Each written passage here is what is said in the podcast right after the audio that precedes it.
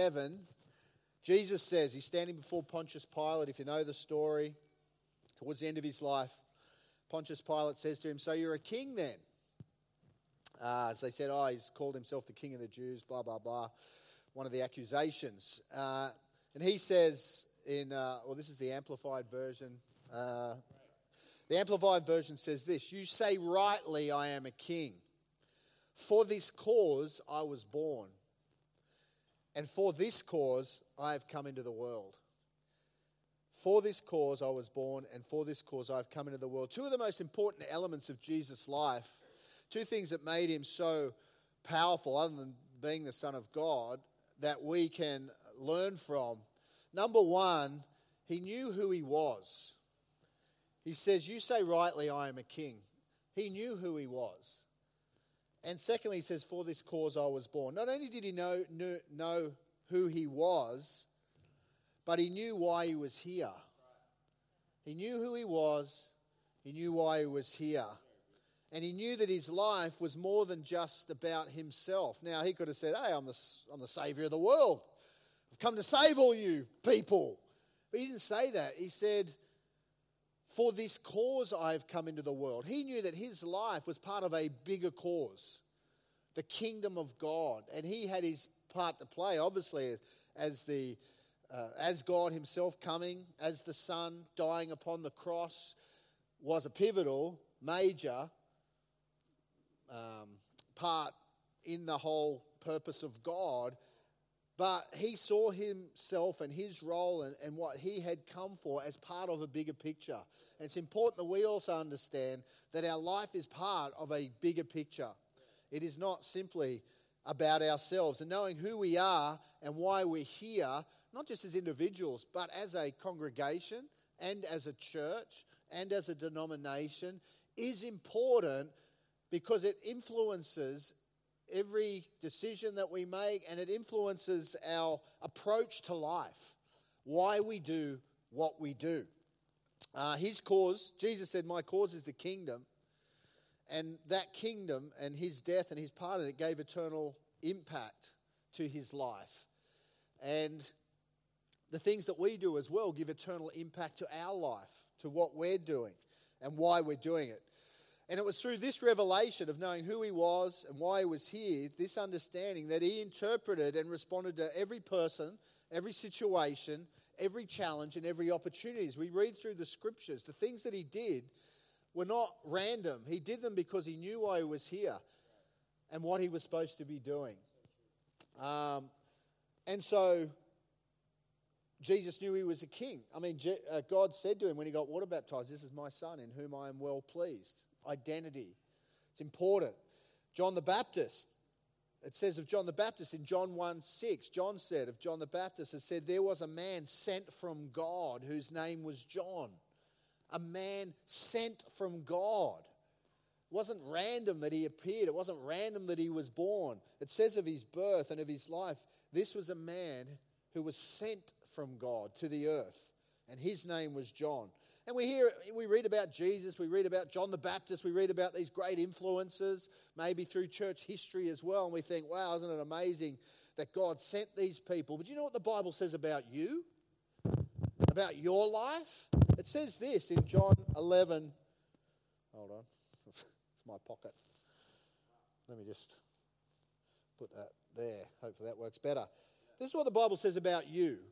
We look at these people, we, we read the scriptures, we read about John the Baptist, read about Jesus, we think, wow, God really sent that person. But this is what it says about you in John 1.11. He came to that which was his own, but his own did not receive him. Yet to all who did receive him, and if you've received Christ, this is talking about you.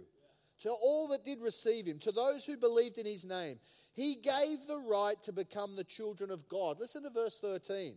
Children born not of natural descent, nor of human decision or a husband's will, but born of God. That scripture, if you truly understand what that is saying, will completely revolutionize your sense of self value, worth, and purpose in life. What this scripture is saying is that you are not here simply because your parents decided to have a child Or you're not here simply because your, your parents decided they hadn't decided to have a child and you turned up. Or because some other kind of circumstance happened in your life. This scripture is saying that you're here because you were decided to be by God, born of God, chosen by God, determined by God to be here, just like John the Baptist and just like Jesus. Now, that doesn't mean that angels were singing over your mother's head like Jesus, but it's saying here children, that, that when you receive Christ, become the child of God, it's important that we understand that we were not simply born by natural descent. You're here because God wanted you here. You're here at this time in the earth's and, and in humanity's uh, uh, expanse because this is the time that God decided for you to be here. It is not an accident that you're here.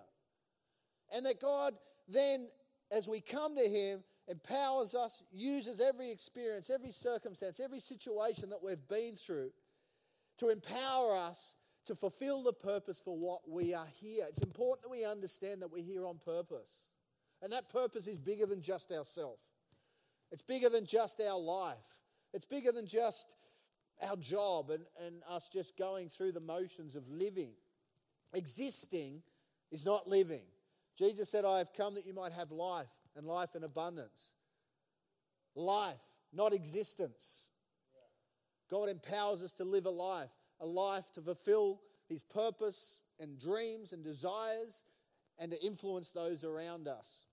And, uh, you know, I, I say to Nick the other, she doesn't like when I say this. Nicole, if you don't know, Nicole's my wife. Anyway, I said to her, I'm not afraid of dying. She's like, What are you talking about? You're not going anywhere. I said, I'm not afraid of dying. I, I believe that it's not, I mean, longevity is a good thing. Like, I'm not trying to cut my years short or anything like that. Longevity is a good thing, but the purpose of life is not longevity. It's not the amount of years in your life, it's the amount of life in your years that really counts to God. So, are we maximizing our time, the, the moments, the days that we have right now maximizing, fulfilling, filling up the, the, the, years that we have in our life to make the most of them. Now, that doesn't mean life shouldn't be about fun and everything's got to be, you know, on a timeline and, and efficient and everything, but it's just understanding that we're not here randomly or by accident, as, you know, some scientists might tell us, but God chose you to be here. And if He chose you to be here, there's a reason for you to be here. Discovering that reason, that reason unfolding and chasing after and desiring to see that is what life's all about. And in the process of that, there's relationships and family and friends and children, whatever else unfolds. Bike races, anything. It's all part of it. I had another one yesterday. If you hadn't known, if you're on my journey of, of bike racing, but I had my second race. Didn't win that one either, but anyway, it was fun. Um, but uh, that doesn't mean that you can't enjoy life. And, and, and oftentimes we find ourselves going to extremes. You know, if we're on a purpose and God's got, then, you know, we haven't got time for fun. It's all about work, work, work, work, work, and make it happen. And, and that's an important part of it. But, but life is also for living. And it's for including people in our life, on our journey as we go, and making life a great experience, a great experience for people. Um, that's why this dinner at Vision Builders, that's why you need to be there, because you need to understand why we're here. What are we doing? It's important that we turn up on Sunday and we sing songs and whatever, but there's, a, there's an underlying purpose to why we exist what Liz is talking about is one of the reasons that we're here to bring spiritual and social well being to people in the inner West. Spiritual transformation, social transformation. And uh, it's exciting to see what's happened with Sam and what's happening with Maddie and Vince and, and a lot of the other guys down there. Just the first fruits, I believe, of many, many lives that are going to be transformed by the gospel message. That's powerful, isn't it? It's amazing. Um, and I believe Sam said that uh, he's going to have an open house and everybody's welcome to come down. And no, just, he's going to feed everybody from the C3 Cares budget.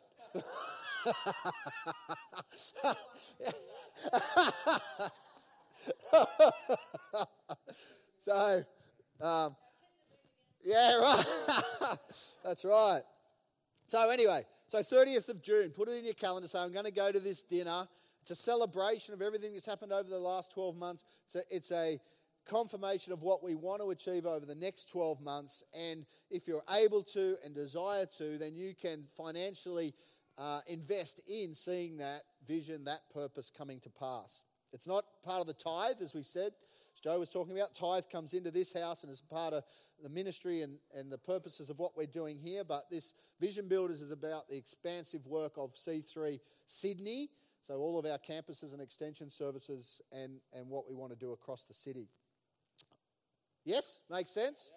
So, 30th of June, encourage you to be there. Uh, John 12, 27, in the, Jesus in the Garden of Gethsemane. He knows what's about to take place. He's already told the disciples, Look, I'm going. They didn't quite understand what he was talking about. But he says this Now is my soul troubled, and what shall I say? Father, save me from this hour. So Jesus, Jesus didn't want to go to the cross. Life sometimes asks of us, sometimes God asks us to, to do things that we don't actually want to do. We don't want to do it. But he says this He says, Save me from this hour. But for this cause I came into this hour. What enables us, empowers us, give us the strength to do things when we don't really want to do them? It's an underlying understanding that, that it's part of a bigger cause. That the effects of what we do are not just for us and they don't just impact us, but they're impact, they're going to impact the lives of many other people. Obviously, Jesus knew the impact of this decision that he was struggling with at this point. But for this cause I came to this hour. Father, glorify your name. The fact that his life had value beyond his own desires and wants, his own advancement and success, brought strength, direction, and passion to his life. Where does your passion come from? Is it just the passion of wanting to accumulate more possessions? That's going to that's going to fade. What's the underlying passion? What's the underlying drive? Why do you get up in the morning? And is that tied into somehow your understanding that you're here because God chose you to be here? Your role, your position, your career, your business, all of those things need to fit into a worldview and an understanding that God has you in that place. Do you, do you truly believe that God has you in that place for a purpose? Because when you understand that, then you open up your eyes to see opportunities when they come whether it's be to speak to a particular person or to encourage a particular person or to, or to pray for a particular person or to give a word of advice or wisdom or, or whatever it is, when, we're, when we go to work, when we get up going, I'm meant to be here. There's a reason for me to be here. There's a reason I'm going to work today. There's a reason for me having today off. um, oh, actually, it just reminds me if you're wondering where Nicole is today, she's left me to take our son. to uh, our son Sam has uh, uh, he's part of a soccer team. They're playing state cup today, so uh, it's like a state championship. Um, and uh, Nick texted me last night. She said, "I really think one of us should be there." Uh, it's a really important game, it's a big game. And I said, Well, how long is it going to take you to get a message together for tomorrow? She's like, No, I was thinking me. oh, okay. so, um, anyway, so that's where so she's driven Sam out west somewhere for, for a, a big game, state cup soccer game. So hopefully they do well. Uh, anyway, that's just, just an aside.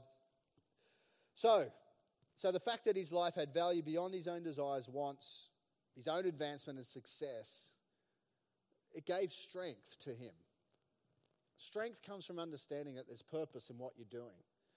The hardest thing to do is when you lose hope and you lose purpose. When you just think, what's the point of this? Why am I doing what, what, what why am I doing this? In any endurance event, whether it be marathons, whether it be uh, Ironmans, half Ironmans, anything like that, there comes a point in any kind of endurance event where, and you can ask any kind of marathon runner or whatever, where they think, why am I doing this? Why am I pushing so hard? Like, does it really matter?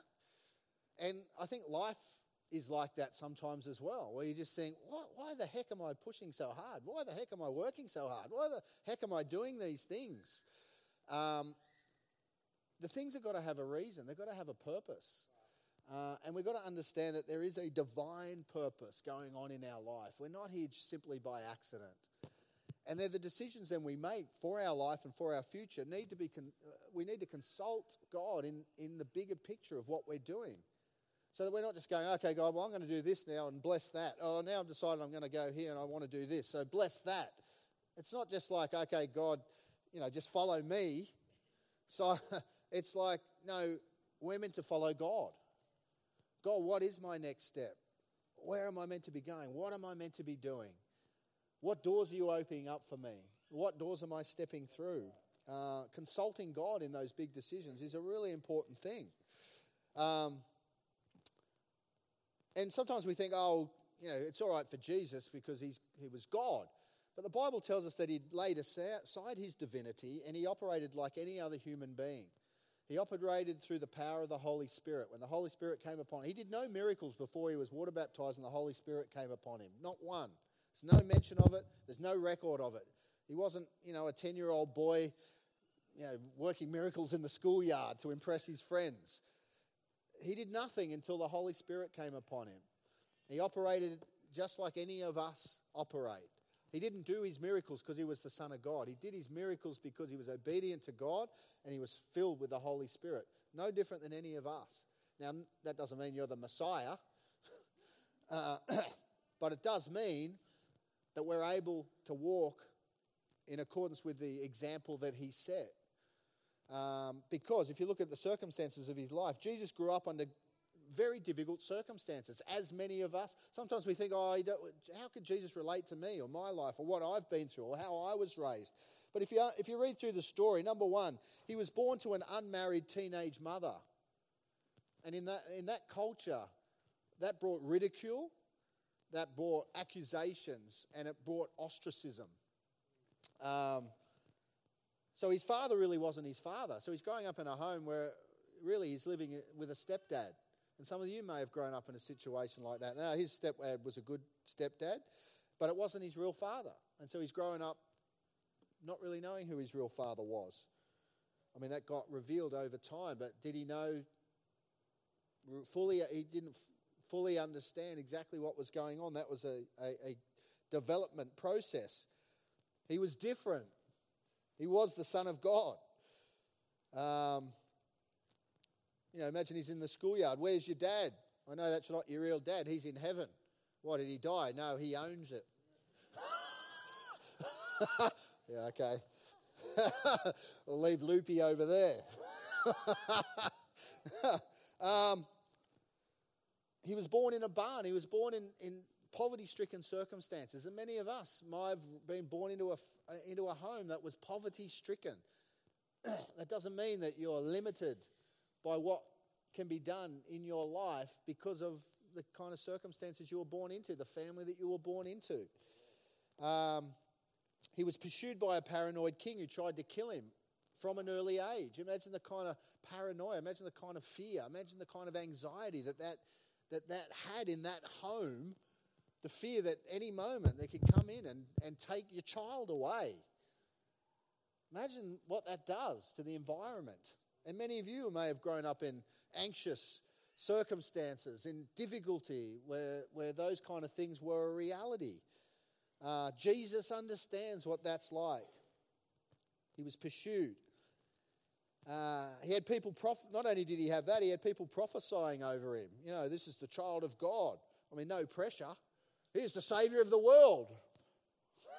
imagine, imagine that pressure. You think you got pressure? Um, so his upbringing was different, but he didn't allow his circumstances of his upbringing to rule his life because he understood the cause, the purpose of his life. We cannot allow the circumstances of our life to influence the purpose of our life. Circumstances change. Circumstances are what they are. You can't change your past. But through the strength and the power and the Spirit of God, you can definitely change your future. And God has a determined future for your life. You were born of God, born into this world to fulfill a purpose, be part of a church, to influence those around you. Now, that doesn't mean we're all going to change the world. Uh, some people will in, in big ways, but we can change some people's world by introducing them to Christ, which will change their eternal destiny. By improving people's circumstances, by changing their world and their situation and, the, and influencing the world in which we're a part of. Um, so, Many of us are ham- hamstrung in life because of our upbringing, our circumstances, the things that happened in our childhood.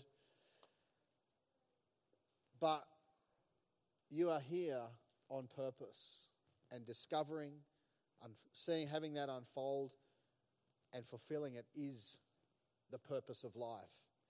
Um, Jesus experienced the most painful rejection. Some of you, some of you, some of us have experienced very painful rejection. Uh, he came with goodwill to all mankind, the Bible says. That's what the angel said at his birth. He comes with goodwill toward all mankind. And yet it says in John that those he came for rejected him. He desired the best for every man and woman. And yet, how did they respond to him? He was despised, the Bible says. He was despised and he was rejected by mankind. Coming with goodwill, coming with hope, coming to bring eternal uh, salvation and restoration to God. Um, and yet he was rejected. He was constantly rejected, not only by the religious, but by many of the other people in, in leadership. Um, even those that followed him. It says in John 6 66, halfway through his ministry, when things started to get a bit tough, when persecution started to come against him, it says from that time on, many of his disciples turned their back and no longer followed him. So he's got all these people following him, this great movement starting to happen, and then some stuff started happening, and people, oh, oh, oh, oh, hold on a sec.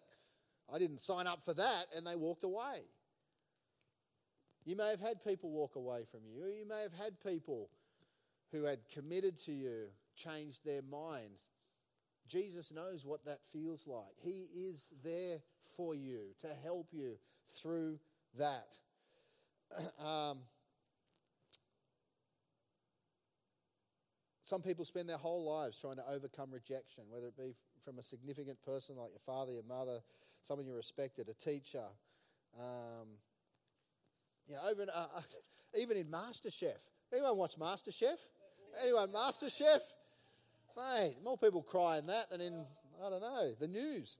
But, um, but oftentimes you hear them say, oh, you know, I want to do this, uh, but, you know, my parent, my father or my mother uh, didn't want me to do this or whatever. I'm just trying to make them proud. I'm just trying to please them. I'm just trying to, you know, I'm just trying to show them that, you know, that I amount to something. And we all have that in, inbuilt desire within us to do that. Um, and yet, oftentimes, because of the brokenness of our world, we spend our entire life trying to, trying to uh, live up to the expectations, possibly, of somebody who is significant in our life and that may not ever be achievable. But we've still got to understand that our significance, yes, it comes from a, a lot of the people within our life, but it also must come from the Lord. We must understand that our significance comes from God and His purpose on our life and what He has to say about us. So Jesus suffered immense rejection, yet He didn't allow it to rule Him because he understood that he was here for a cause. He had a purpose. There was a reason for him to be here, and that helped him through those times. He was able to interpret and respond to all people according to the cause that he knew he was here for. And then the ultimate act of rejection, the crucifixion. Uh, and even at that point, he was saying, Father, forgive them, because they don't know what they're doing. Um, Amazing, amazing. So the power of rejection. He also experienced painful betrayal. And you know, oftentimes these things occur in our life and they can cripple us and they, and they influence our life. Sometimes they can change our life permanently, um, but we have to learn to allow God to not only bring healing, but to overcome these things so they're not influencing our life and every decision that we make. Uh, 12 of his closest uh, one of his 12 closest friends and people in his life sold him out for money. I mean, that's, betray- that's, that's the definition of betrayal. Um, Peter denied him, uh, and you know, he's, he said, I'll never, I'll never walk away. I'll never deny. I'll, I'll never do that. Uh, and then the Gospel of Luke tells us that, you know, in the, if you know the story of how he, Peter was like, I don't know the guy. I don't know the guy. He's swearing his head off. I don't know the guy. And it, the Gospel of Luke says, just at that time, Jesus walked around the corner with the guards and everything and, and heard Peter deny him.